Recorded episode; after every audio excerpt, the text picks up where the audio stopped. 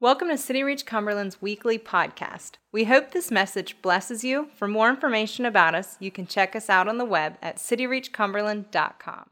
Hey, everybody ready for a little teaching today?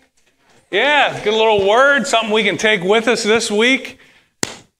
What's up? Had good to see you guys. Haven't seen you for a while.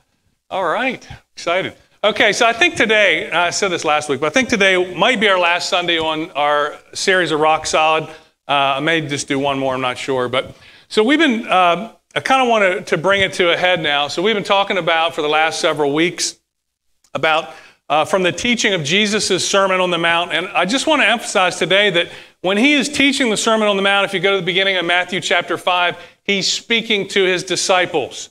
So it's important to remember that today when we look at these few verses we're going to look at, which are in Matthew chapter 5, verses 13 through 16. So, in the series Rock Solid, of course, we talked about the two men, one wise and one foolish. They both wanted to build a house, they both built a house. They both experienced the same storm, but they had two completely different outcomes. One house built on the rock, one house built on the sand. Of course, the house on the sand, it said it collapsed and great was its fall. And the one on the rock, of course, it withstood the storm and that's what we have been talking about is God wants you to be able to have a life that will withstand storms. So one thing we know is that both guys, wise and foolish, both experienced a storm. So there are going to be storms in life. There's going to be things that you uh, come up against that are going to come against you, whether it's just natural causes, whether it's the enemy, whether it's your own stupidity. You know, sometimes that storm is because we're dumb right? We make bad decisions, we end up going through a storm. I see Andrew nodding. Been there, right? Been there, done that. So, at the end of the day, the purpose of having a solid house is just not so we can have a solid house. There's a point to having a solid life, to building a firm foundation. That at the end of the day, God wants us to be able to go out and lead other people to Him. And if we're living in a house, if we have a foundation that's shaky, if our own house is not secure and not steadfast and not solid, how effective are we going to be when we go out and talk to the world about Jesus? And they see us living in a house that's got the roof blown off and the windows caved in. And you're like, I don't want that house. Right? So our house has something to say about the God we serve. And so today I want to talk to you a little bit about salt and light and what Jesus has to say about that.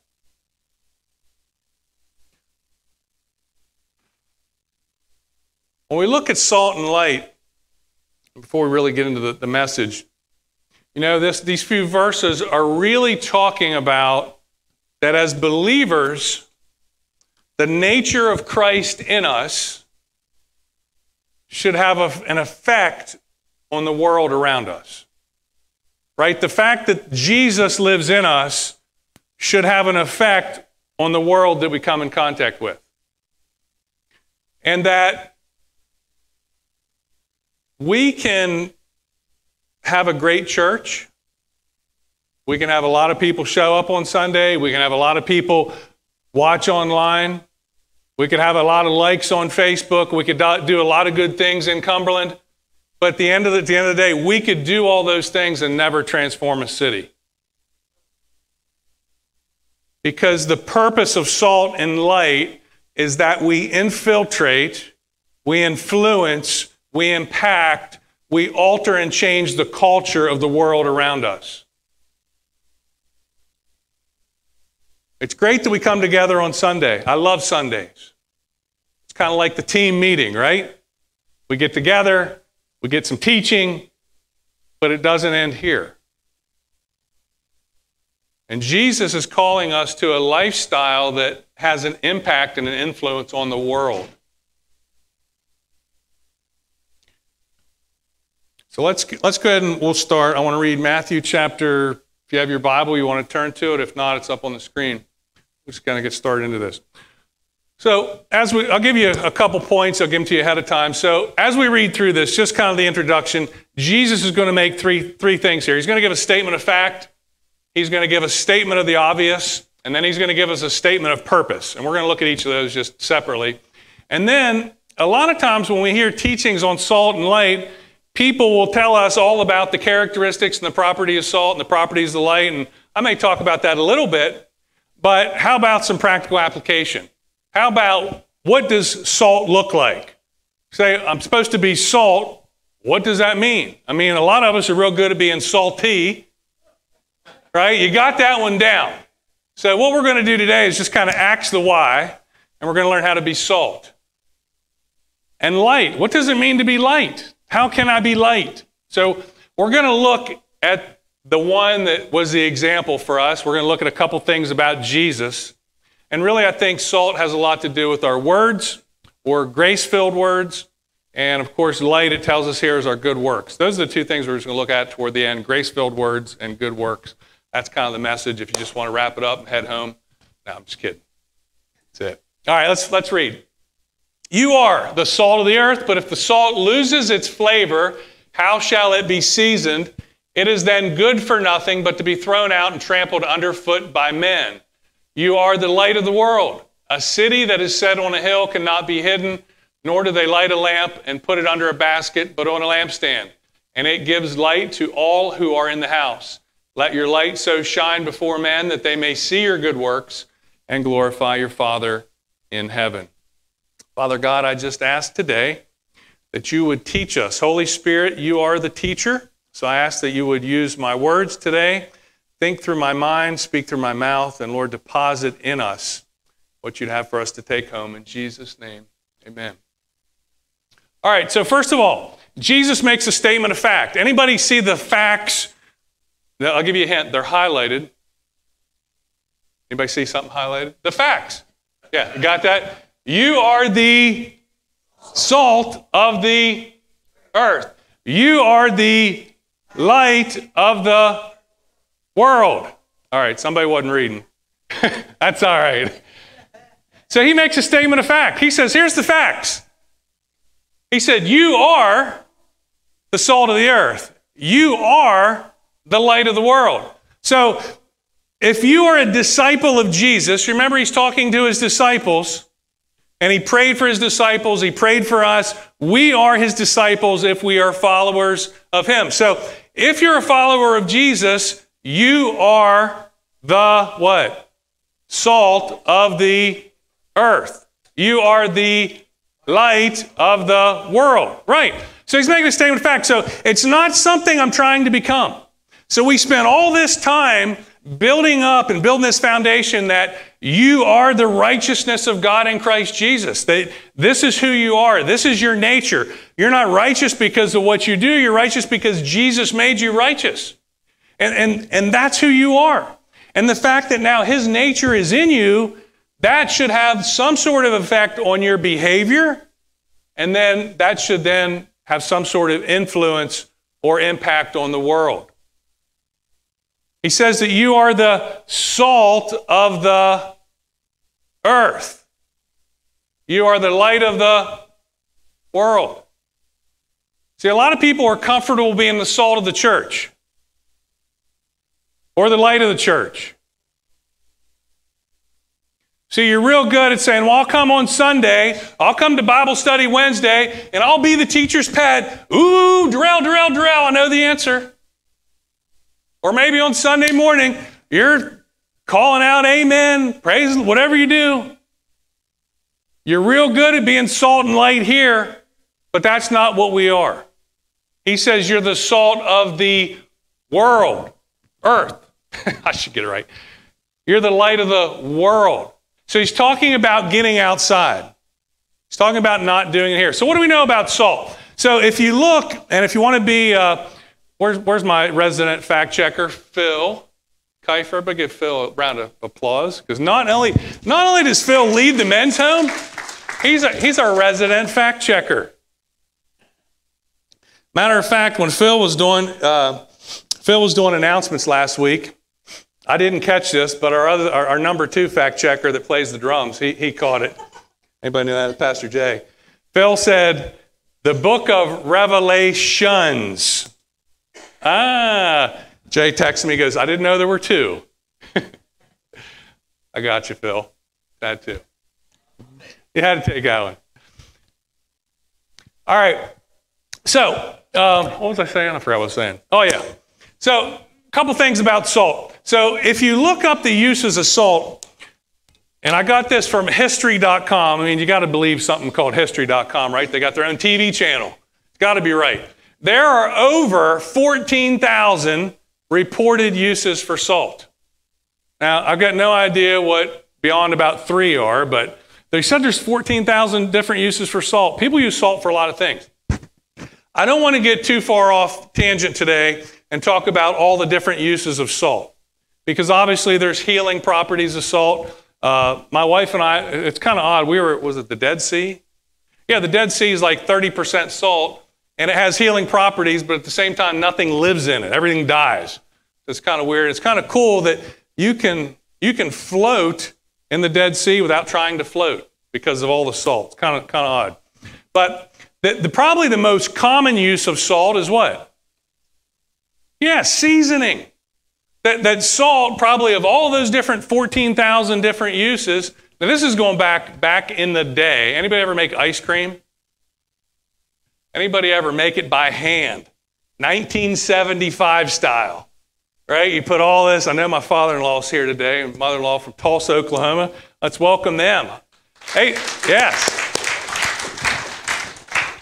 They drove a thousand miles just to come to church. What are you guys doing? Come on. But there was this rock salt that you'd make ice cream with, and you'd have to crank and crank and crank, and somehow it lowers the, the freezing temperature and crank out ice cream. So there's all these different kinds of uses for salt. Anyway, so essentially, salt is for flavoring. Matter of fact, I, I, I, just, we went out to lunch yesterday with my in laws, my wife and I did, and I thought, I'm going to see what my wife does when we sit down at the table. Now, we she and I were talking a little bit yesterday about etiquette. Let me give you a little restaurant etiquette, okay? We'll just take a little sidebar here.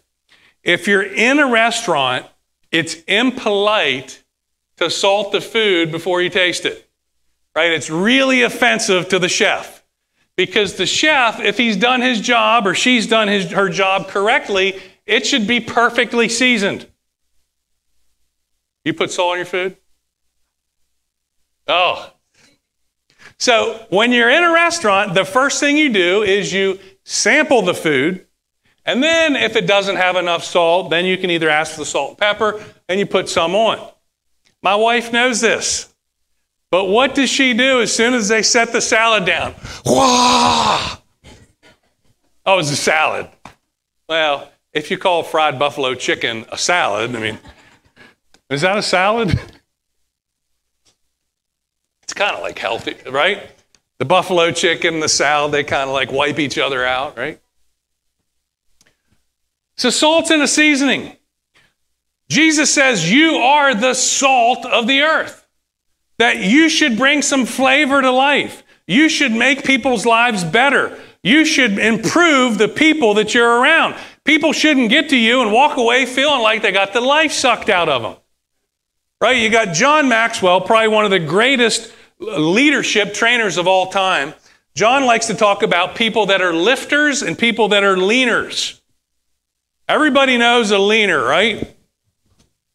They come up and they just drag you down. All they do is lean. And then there's other people that lift.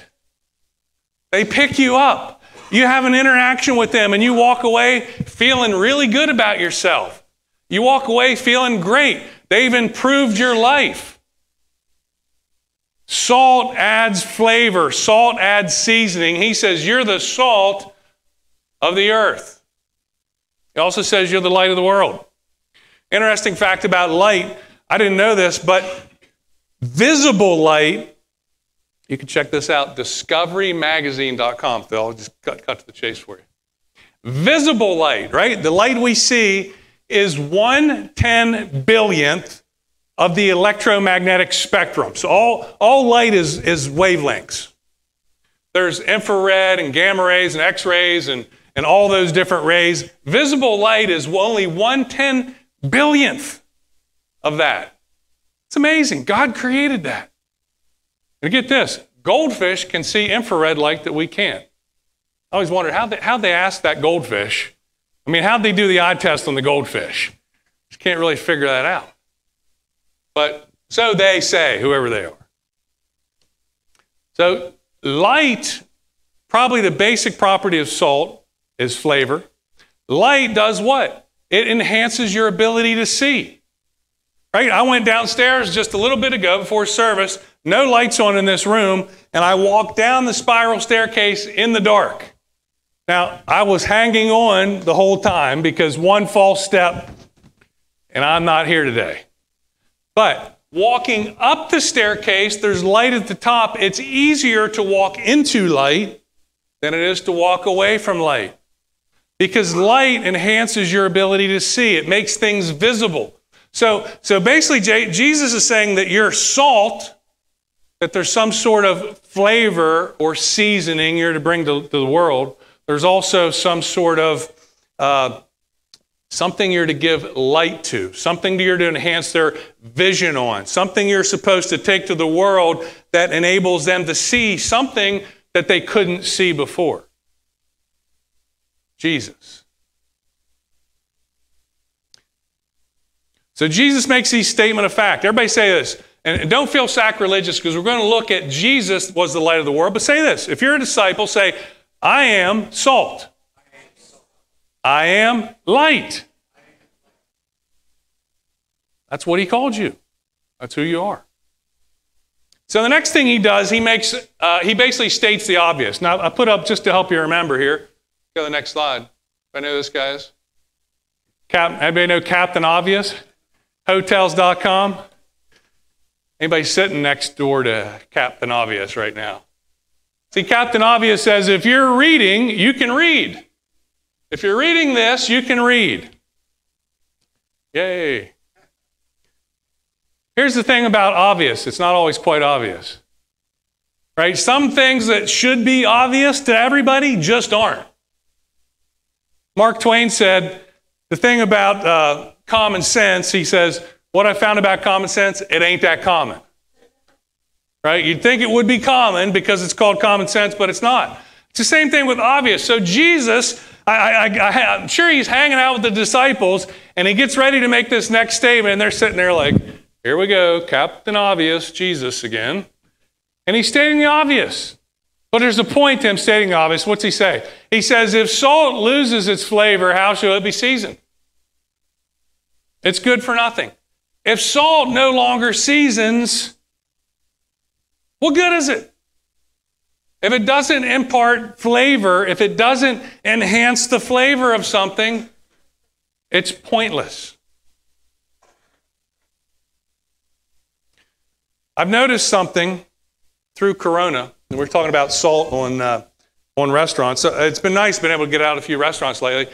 But you know, in most restaurants now, what they don't put on the table? Why? I feel like they're just lazy. They don't want to have to clean the salt. But there's no salt. What good is salt that's not on the table? I feel like the church has done the same thing as the restaurant as we put the salt in the cupboard. It's time to get the salt on the table and out of the shaker.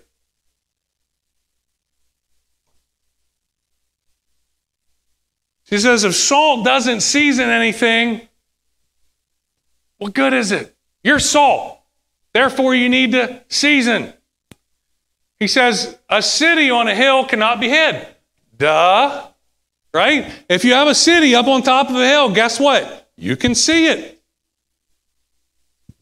Obvious, but not to everybody.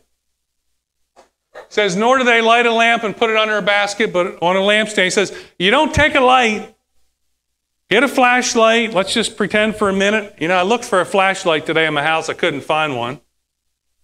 Hopefully, we don't have a light a power outage, but did you ever find one? I don't know. But anyway, just imagine if this was a flashlight. What good is a flashlight if I stick it down here? It's of no value. So Jesus is effective. So we are to be effective. We're to, we're to effect change in the world, but if we're not seizing anything, kind of pointless. It says if you are the light, but if you're not shining anything, pointless. You're ineffective. So then he goes on to tell us what the statement of purpose is. he says this. He says, Let your light shine, so shine before men that they may see your good works and glorify your Father in heaven. So he doesn't mention salt here, he mentions just light, but salt's also implied. So there's this whole thing. He says, Let your light so shine before men that they may see. Remember, light enhances the ability to see. Here's the thing people can't see your relationship with Jesus in here. People can't see your theology, they can't see your doctrine, but they can see what you do. Now, sometimes we read this and then we read Matthew chapter 6, and Jesus says in Matthew 6, and it seems like a contradiction. He says, Oh, let me, let me finish there. He says, So see your good works that they may do what? Glorify Father.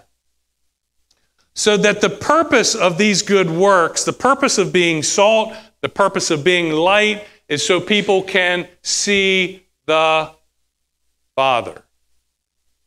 See, what you say and what you do will create a conclusion. People will draw conclusions about God based on you. Oh, they're a Christian. Then, if they're a Christian, they must act like Christ, and Christ is God, and therefore that must be what God's like. And that we as salt, the flavor we add, and we as light, the vision we give of God, is what gives people an idea of what God looks like. And that's what Jesus did. Jesus came to reveal the Father. That's what we do. Our job is to represent Him well. And so we look at this and, and, and we, then we think, well, Jesus in Matthew chapter 6, same message, says not to do your deeds before men. You remember that? So here he says, I want you to do good works before men so that they may see them. But then just a few sentences later, he says, hey, when you do your good works, don't do them before men. Did he lose it? It says, Don't do your good deeds publicly to be admired by others. So there's a difference here. This, if you're reading Matthew 6, is talking about reward. Do you want your reward today or do you want your reward in eternity? Matthew chapter 5 is talking about revelation. It's talking about opening people up to who God is. So that it comes down to motives. What's my motive for doing good works? Am I doing good works so people are going to be like, oh, look what Fred did. My goodness, wow, look at him. He's, he's doing it. Oh, wow, look at him. Is that my motivation? Is that my motivation? Ooh, ooh, ooh, let, me put this out here. See, just, let's see, I got 37 likes last time. Let's see if I can get 52 today. Or is my motivation to introduce people to Jesus? See, unsaved people can do good works. Unsaved people can feed the poor. Unsaved people can take in the homeless. Unsaved people can, can help somebody across the street. But you have a different motivation. See, the anointing comes in to play when you're doing it for the purpose of introducing them to your, your Savior. Jesus says, I want you to do it publicly for the purpose of giving them a vision of me, letting them know what I'm like.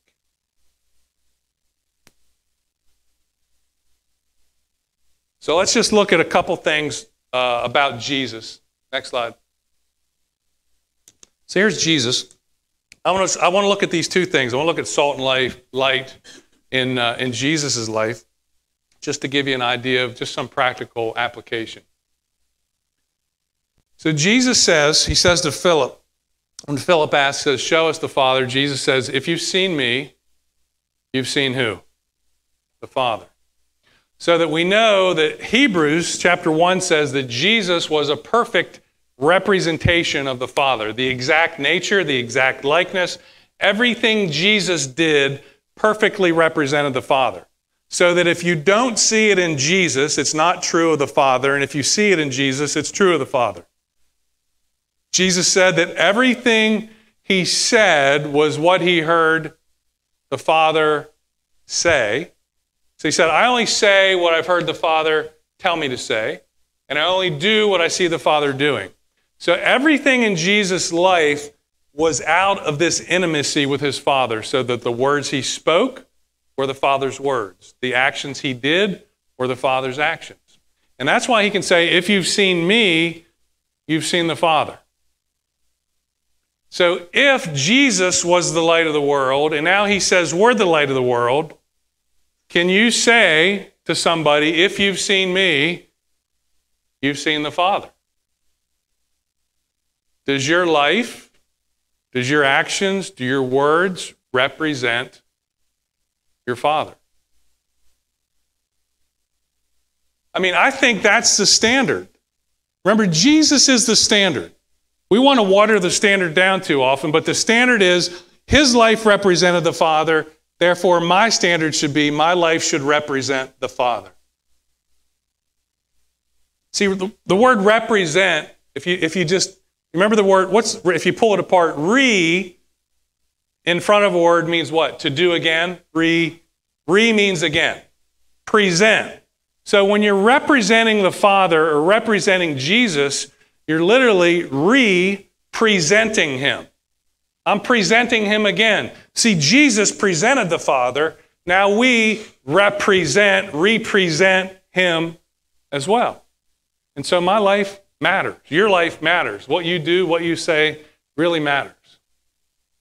So let's look at the first thing. We'll just take it kind of quick. Um, and we're going to have to let Scripture interpret Scripture because when you read this verse, Luke 4:22, you're going to say, "Well, that says nothing at all about salt. Nothing about salt." Anybody see salt in that, in that verse? If you can find salt, I'll give you a hundred bucks right now. Anybody awake? There's, there's no salt. We'll find, we'll find some salt, okay? We'll find a little salt. Luke 4:22 said all the people spoke well of Jesus and were amazed at the words of what? Grace. So that when he spoke, some translations say the gracious words that come out of his mouth, it's, it's, it's the word grace. It means the words he spoke were full of grace. Well, interestingly enough, the Apostle Paul tells us a very similar thing in the book of Colossians. And if we let one verse interpret the other, look at, look at what Paul says in Colossians chapter 4. So I put verses uh, 5 and 6 together because it's talking about how you speak to those on the outside. Who would that be? Who are the ones on the outside? The world, the unbelievers. What you should do in response to them. It says, Be wise in the way you act toward outsiders. Make the most of every opportunity. Let your conversation always be full of what? And now look, what's that mean? Seasoned with salt, so that you may know how to answer everyone. What's Paul saying? He's saying, Jesus, they said every time Jesus spoke, his words were grace filled words. Paul says, whenever you speak, let your words be seasoned with salt, let them be mingled with grace.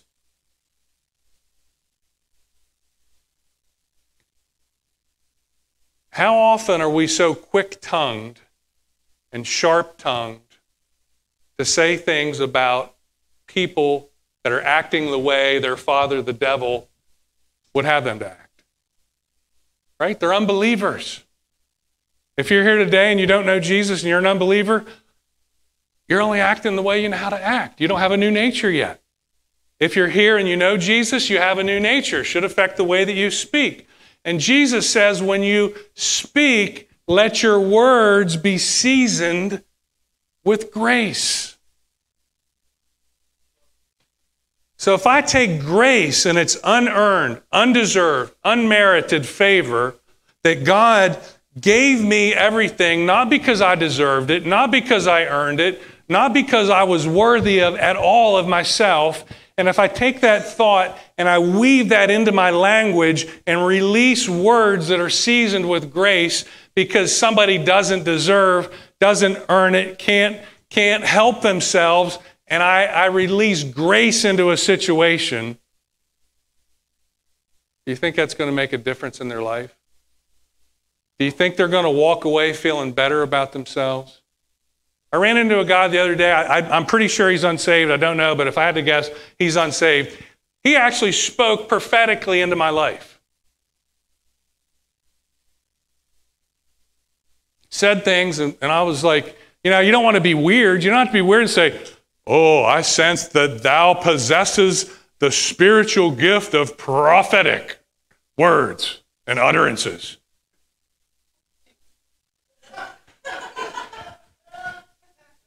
What's he going to do? Whoop! Crazy.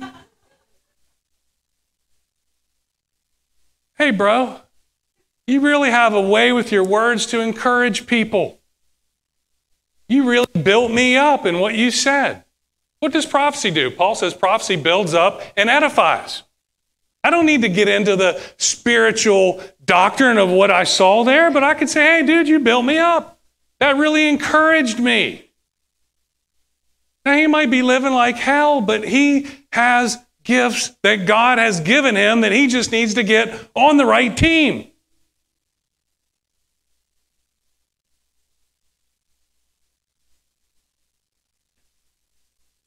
Like, well, I only text bad things. That's even worse.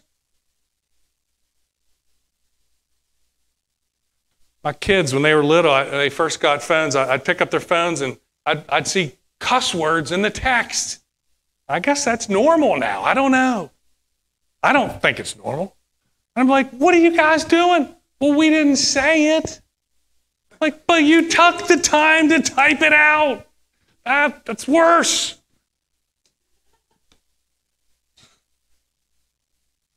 Season your words with grace. Weave grace into what you say to people. You know, why was Jesus the friend of sinners? Why did the prostitutes and the tax collectors and the worst, worst people in the world, why were they attracted to him? Because his words were full of grace. Do you think it gave him an opportunity to do some ministry? You know, a lot of times we quote Ephesians chapter 4, verse 30. It says, And grieve not the Holy Spirit, whereby you're sealed till the day of redemption. Anybody ever hear that verse? Grieve, and grieve not the Holy Spirit, whereby you're sealed the day of redemption. Well, the verse, Ephesians 4:30, starts out with a conjunction, and. Anybody get that? We don't usually say that. We just say, don't grieve the Holy Spirit. But the verse starts out with, and don't grieve the Holy Spirit, whereby you're sealed the day of redemption, which means that a conjunction does what? Anybody remember that old conjunction junction? What's your function? Yeah. You had to be around for Schoolhouse Rock. I know, I know my brother Jeff was around when Schoolhouse Rock was around. Maybe we can get the Elvis version of conjunction junction. No, it starts with the verse, the word and, which means it's connected to the verse before it. Well, the verse before it, Ephesians 4:29 says, "Let no corrupt communication, let no corrupt words proceed out of your mouth, but what is good for necessary edification that it may impart grace to the hearers. And do not grieve the Holy Spirit whereby you're sealed the redemption." What do you think in context grieves the Holy Spirit? Words that are not seasoned with grace. He is the Spirit of grace. And when you speak words that are not seasoned with grace, they contradict the nature that's in you, and it grieves Him. So speak some grace filled words. All right, second. Good works. So this one's kind of obvious because it was in there. It says, Let your works, uh, let your light so shine before men that they may see your good works and glorify your Father in heaven. Oh, man. I guess I got a whole other message, but we'll just we'll put on the speed round and wrap this up. I think a lot of times, let me just say this. I think a lot of times when you talk to believers about being light in a dark world, they think that their job is to expose the sinner. Well, what does light do? Light makes things more visible. So if I'm going to go into the world, I need to be on a sin hunt to expose all the sinners in the world. Well, the world is full of sinners. That's what they do. Right? That's no surprise. If you read in context where Jesus said, I am the light of the world, you know what it was in the middle of? The woman caught in adultery. Imagine that. Let's read it in context. Most people stop at verse 12, but verse 13 is part of the same, the same uh, passage. Let's look at this. John chapter 8. I'm not going to teach from this. I just want to read through it. I'm sorry, verse 12. It says, Then the scribes and Pharisees brought to him a woman caught in adultery, and when they had set her in the midst, they said to him, Teacher, this woman was caught in adultery in the very act. Now Moses in the law commanded us that such should be stoned, but what do you say? This they said, testing him that they might have something which to accuse him. But Jesus stooped down, wrote on the ground with his fingers, though he did not hear.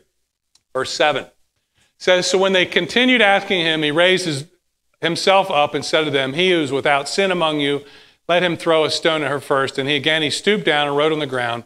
Then those who heard it, being convicted by their conscience, went out one by one, beginning with the oldest, even to the last. And Jesus was left alone with a woman standing in the midst. Now, he's in the temple teaching. So there's other people around, right? The Pharisees, and the, they come in in the midst, and they throw this woman in the midst, caught in adultery. The law said, hey, she needs to die. They said, what do you say? He said, and you know the story. Who's without sin? Cast the first stone. And says they all left. So now he's alone with the woman in the middle of a crowd. It says, when Jesus raised himself up and saw no one but the woman, he said to her, Woman, where are your accusers of yours? Has no one condemned you? She said, No one, Lord. Jesus said to her, Neither do I condemn you. Go and sin no more. Then Jesus spoke to them again. So now he goes back to his teaching of the multitudes, and he says, or the, the people at the temple, I am the light of the world. He follows up, Neither do I condemn you. Go and sin no more. Oh, by the way, I'm the light of the world. See, so often we think the light of the world is to expose sin, to condemn sin, to judge people that are sinners in their sin. We talked about judgment a few weeks ago. Judging is to be done in the church, it's appropriate. Judging is not for the outside. So we're judging in here, out there we're not. Too many Christians want to get the flashlight out and go in the world and look to expose people. See, even when Paul says that a believer should have no, no uh, communication, no fellowship with the unfruitful works of darkness, he's talking about fellowship with the works, not with the people. Jesus said, if you're to come out of the world, get out of sin, or to get out of a sinful situation, I'd have to take you out of the world. But our job is in the world. We're just not of it.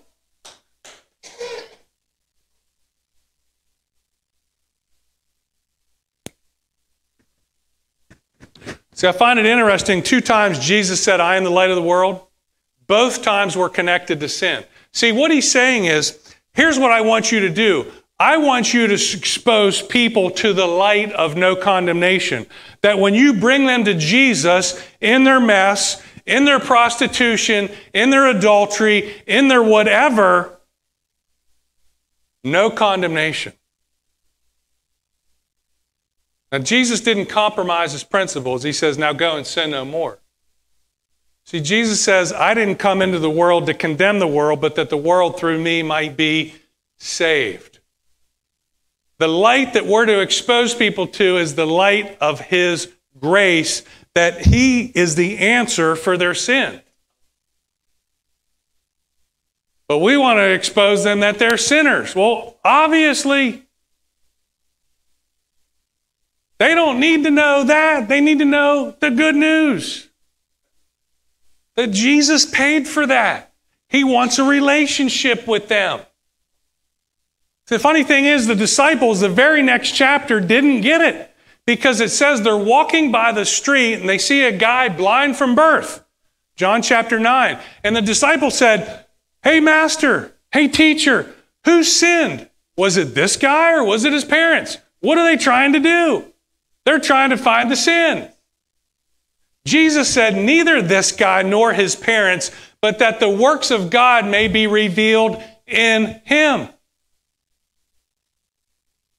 Says, I must work the works of him who sent me while it is day. The night is coming when no one can work. Oh, yeah, by the way, I am the light of the world. And it says he put mud on his eyes, sent him to the pool of Siloam, and the guy received his sight. Again, the, the disciples are doing the wrong, they're, they're looking for the wrong thing. Hey, there's the blind guy. I wonder who was the big sinner in his family. Was it his parents or was it him? Or he was like, what are you doing? The guy's blind, he needs healed. I'm going to use this situation to manifest my glory so that people will realize that there's an answer for their situation. It's going to be like a bell that you're ringing. Hey, I got the answer. Think people are going to pay attention when the blind guy's eyes open up? Yeah, you bet.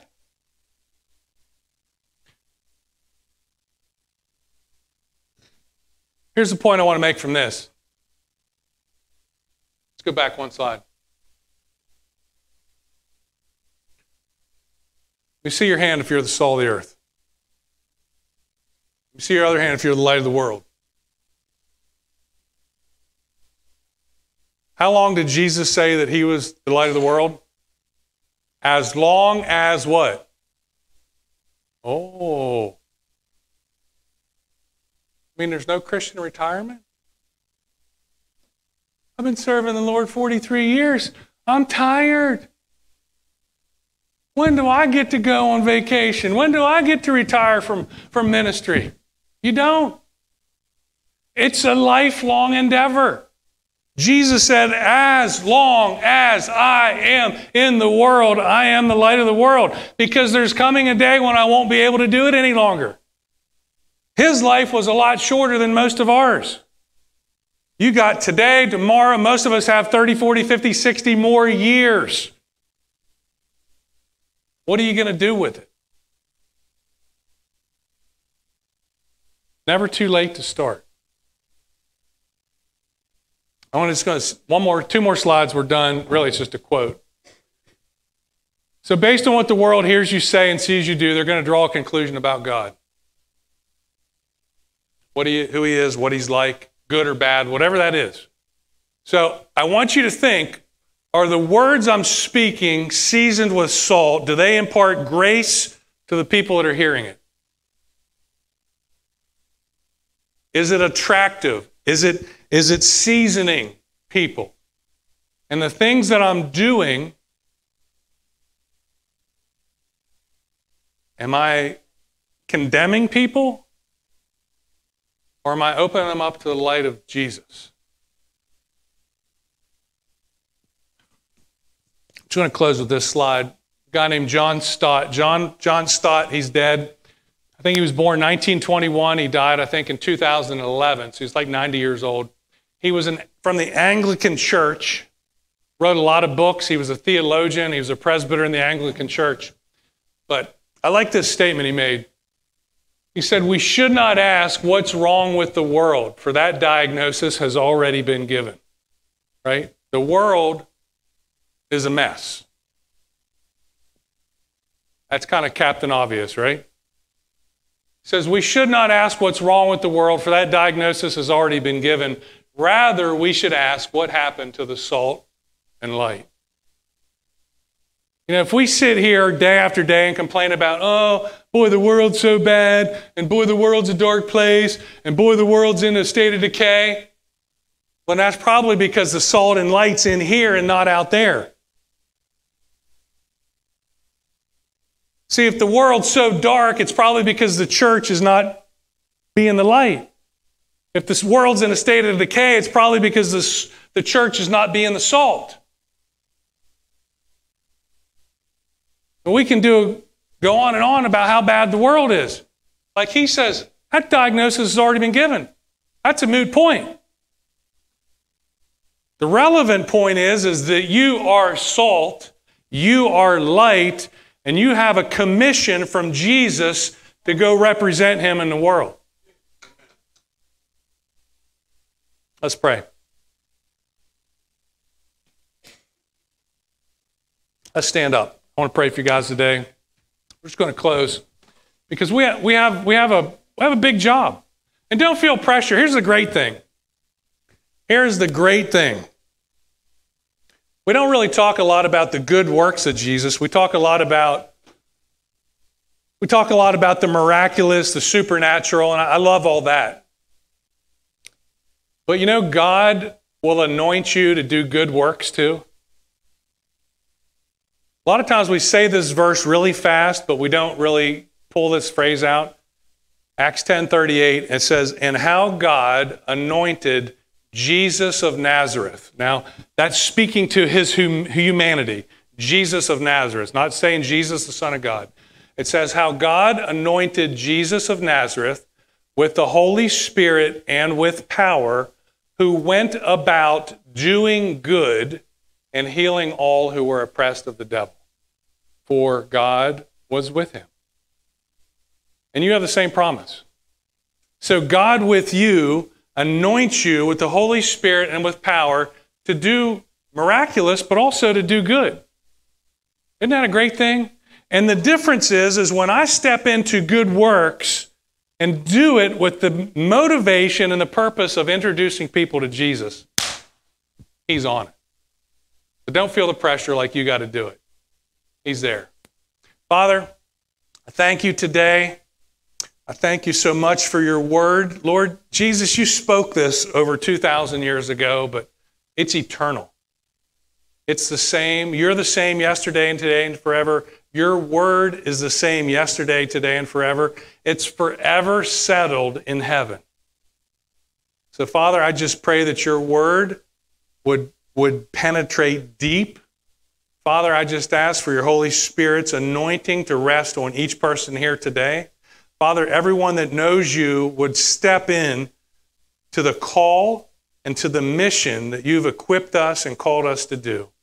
Father, that we are to go into the world, that we would speak words of grace, that we would be cautious before we speak, cautious before we text, cautious before we write something on Facebook or wherever it is, Lord. Is this seasoned with grace? And just that we would pause. And Father, when we encounter the world, Lord, that we would open the light up of your goodness, Lord, no condemnation, that we would open the visibility for unsaved to see you and what you've done for them. Father, enable us now, grace us to do this as only you can. And Lord, if there's anyone here today that doesn't know you, is questioning whether they know you, Lord, I ask that you would just draw them to yourself. Let them make a decision that today can be the day. In Jesus' name, amen. All right, so we're dismissed.